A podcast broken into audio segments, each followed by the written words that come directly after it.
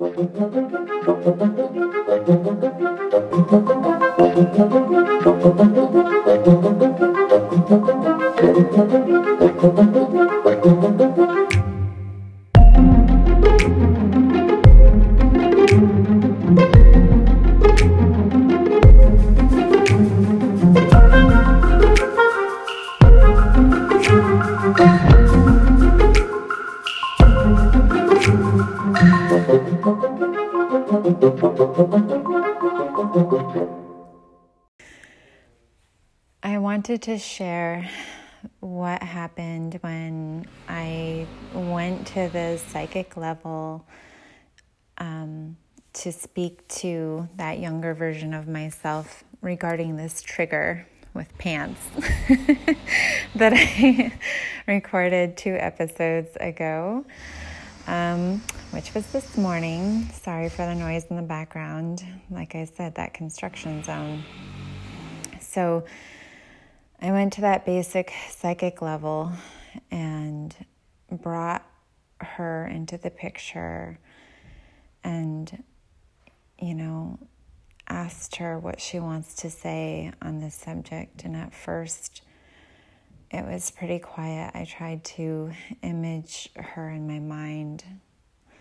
It was hard to even remember exactly what to have an image of for myself in that younger age, and I'm I wonder why that is. But um, she was pretty annoyed with me. Um, I and that's why I wanted to share this is because the trigger that I'm having with my daughter is coming from this part of myself that I am not respecting now. Like she this aspect of myself was basically saying like you don't dress now the way that I would want to dress. You don't give me space in your life. You don't organize your space the way that I would organize it. Do you remember when I was like designing clothes and designing homes and like getting into like architecture stuff. Like I design rooms and I don't know. And so, um, you know, she, there, there's that designer in there who has never been allowed to come out and play. um, and then I realized that I, the idea that I had the other day regarding um, thr- thrifted clothes was probably her like saying, Hey, here's a good idea. Because I do buy secondhand pretty much um, just because of the, you know, fast fashion. You know, I'm not that, I'm not perfect at it. I get stuff at Target, I get stuff at Mar- Marshall's. I am not an ideal in any of the aspects of my life. I'm not trying to say that at all. But I do feel it's very important to, when you can, um, you know, recycle clothes. And also, I think I just have more fun that way. I just have more fun finding things that way. And that designer aspect does to get to come out because let's be honest, a lot of the fashions out there right now, currently, maybe it's just in my area, but it's like so, so boring. So maybe she's just been really annoyed on the undercurrent for a while. As I say that, I know that that's true. So I wanted to share that. It was really interesting to be in that space and have her just kind of come at me with these things. And I don't want to say it was a lecture, but she was she was like, "You're not doing this. Like you're not even like taking care of."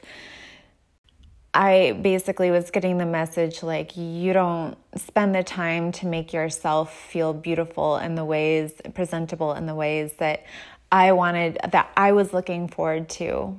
I wanted to be wild and I never gave that space. I wanted to be wild and I was growing up in an area where um, goth was a thing, and that was wild in its own way. And the way that I rebelled against that was by basically, you know, using the clothes that I could afford to just look simple and normal and boring. But that was my rebellion that was my rebellion against other people's rebellion. I was like oh yeah you're alternative you're alternative and you all look like the same thing together. I'm alternative. That's kind of how i thought of it i'm not sure if i'm going to air this um, especially because i keep crying okay but she had something to say that was very important and i asked her what do you want me to do right now? Like, what do you want me to do? Is there something I can do right now? And she was like, well, or, like, why why? Like like uh, there's so much for you to do. You can't do it all right now but like you're just going to say oh i'll do it tomorrow and then it won't be tomorrow because something else will come up. You your work and all of this other stuff is going to come up and and then i'm going to keep getting pushed back and pushed back and pushed back and pushed back. And i was kind of like in this it did, was starting to feel like a lecture and i was like okay if i write it down will that be okay for right now for this moment? I don't want to ignore you. I don't want to push you aside. I am listening. So I wrote it down and I will listen because honestly, after I did that recording this morning saying that I was going to the psychic space, I, I did the morning invocation, sent that off, went about the workday, didn't do the psychic space, and I have felt weird all day, just not not all right. And it was like oh, it's almost as if she was in my head with me when I said, when I said, um, I'm going to go into the psychic space. And she's kind of like, oh, okay, we're gonna, you know, we're gonna have a phone call. But then did I, did I make good on that? No, I made her wait all damn day. And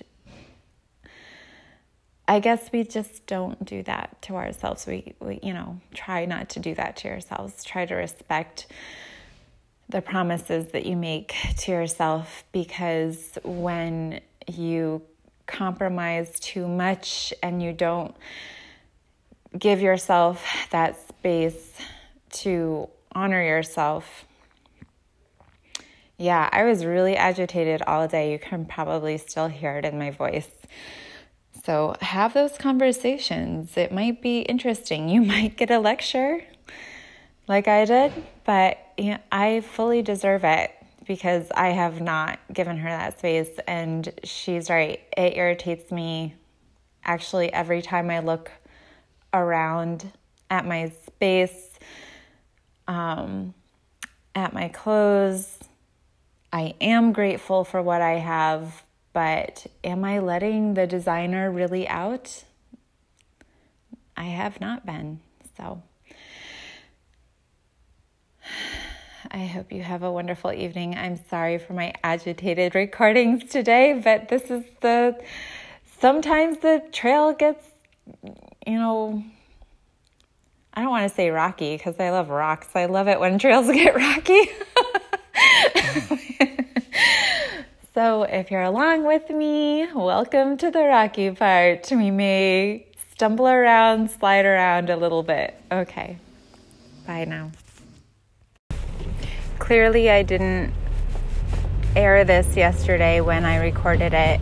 Um, I felt the pull to chop out some of the areas where I got emotional and was coming from, you know, and I was saying things that I didn't really like the way that I was framing them because I have reframed them for myself, um, for the adult part of myself, but that's clearly still somewhat alive for this uh, this younger aspect of myself that I was having a conversation with, and she was still, you know, those things are still alive for her um, they're pretty charged. So I know that maybe sounds uh, now listening back to it, it maybe sounds like you know I'm just talking about des- about that designer aspect of myself. Like, what's the matter with that? Why did you get emotional, Rachael? Um, that was during a time in my life where uh, my my parents were I don't know was it the third year of their five year divorce process? Um, I was angry I was angry for a long time. Um, and it was during an, an age a stage of in my development that um, I really wanted to be just myself, just take care of myself, and instead I was uh, doing things for my single parent. Um,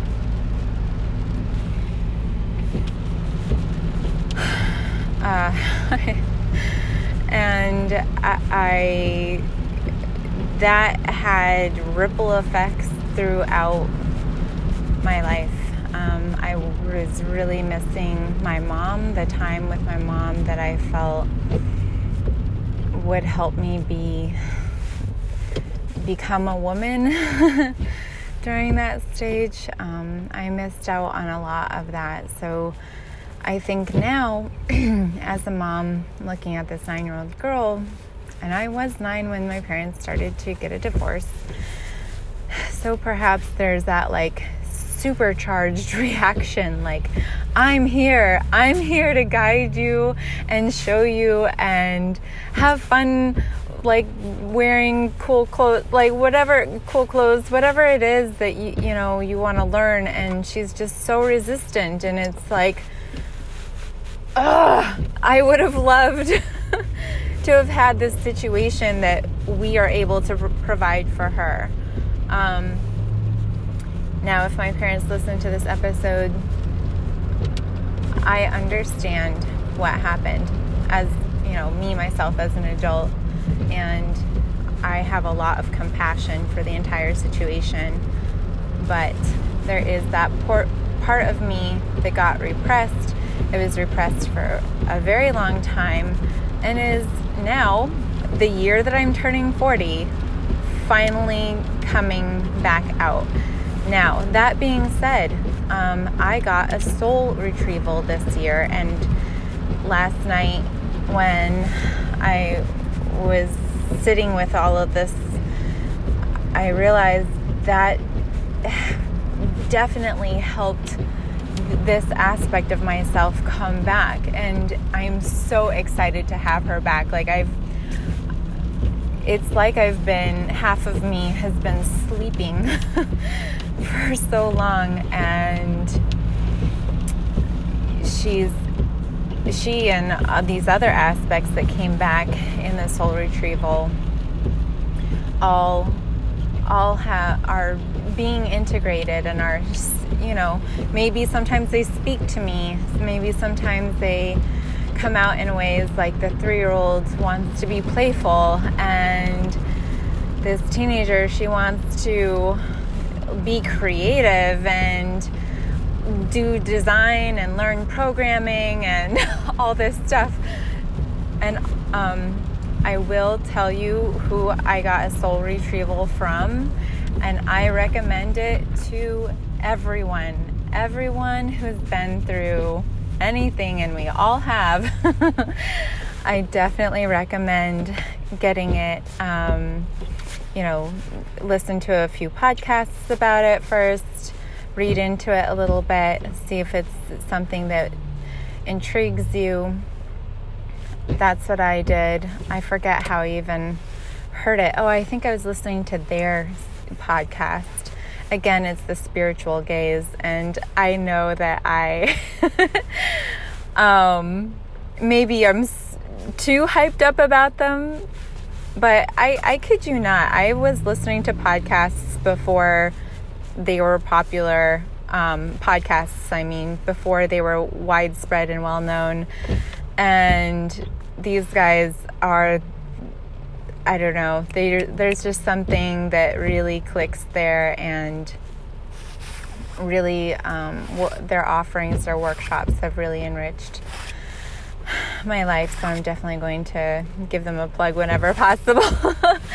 but also that that soul retrieval made such a big impact. And um, it's funny, I did feel that she came back right away. She was, she was, you know, he even said afterwards, he's like, you know, she's passionate. You might just be aware that this like super passionate part of you has come back. Um, and it may feel pretty different. I forget exactly how he said it, but every once in a while I'll feel that. And so to get in touch with that aspect through a trigger, I think is pretty amazing. Um, it's an interesting use of, you know, just doing your shadow shadow work, um, doing doing some digging, um, some talking to yourself, using that psychic space in order to open space to speak to those aspects of yourself and um, and seeing what they want you to do. I am definitely a workaholic. Um,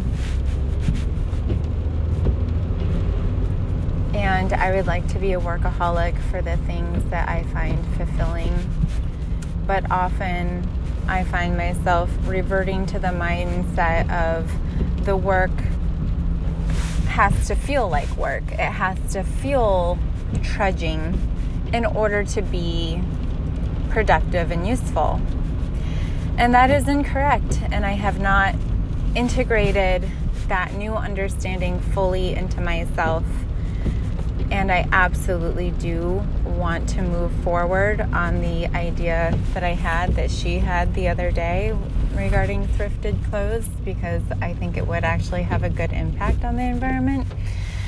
And that would be fulfilling to me creatively and also you know just having a, a positive impact on on the world around me. So um, that's the work that I'm in uh, and I and I really do truly hope hope that it helps you um, sorry for the parts that cut in and out and my own stuttering around I'm just trying to be real and raw.